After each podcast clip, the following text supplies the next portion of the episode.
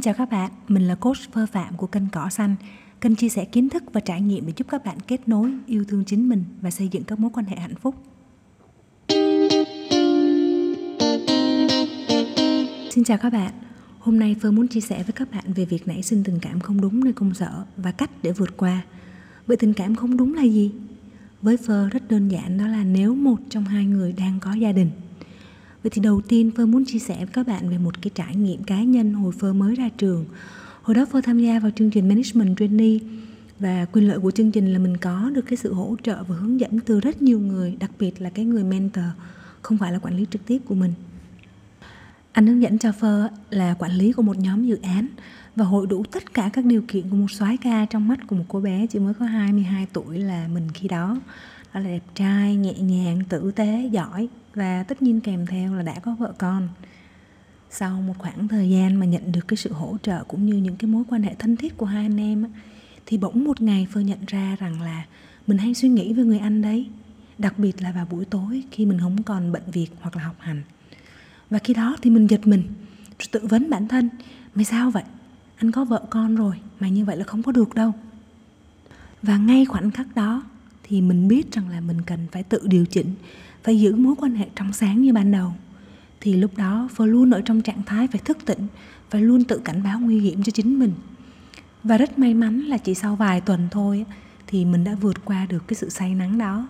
Và bây giờ sau 10 năm thì mỗi khi có cơ hội nói chuyện lại, rất là vui bởi vì anh em vẫn rất thân thiết như cái ngày mới gặp nhau. Sau trải nghiệm đó và hơn 10 năm đi làm thì Phơ rút ra được một bài học. Công sở là nơi mà chúng ta rất dễ nảy sinh tình cảm với người khác. Vì đó là nơi mà những gì đẹp đẽ nhất được chúng ta thể hiện ra bên ngoài. Là nơi mà chúng ta thể hiện năng lực mỗi ngày. Và đôi khi tình cảm phát sinh từ chính cái sự ngưỡng mộ, sự giúp đỡ hoặc là sự thân thiết. Và sẽ là rất bình thường nếu như cả hai đều đang độc thân. Vậy nếu một trong hai đang có gia đình thì sao?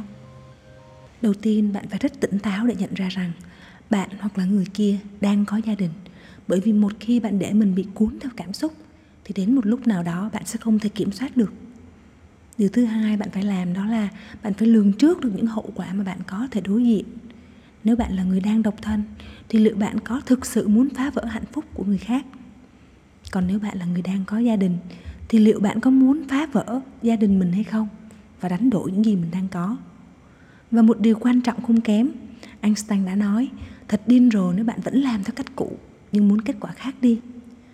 Vậy thì điều tiếp theo bạn cần làm đó chính là kiểm soát hành vi của chính mình.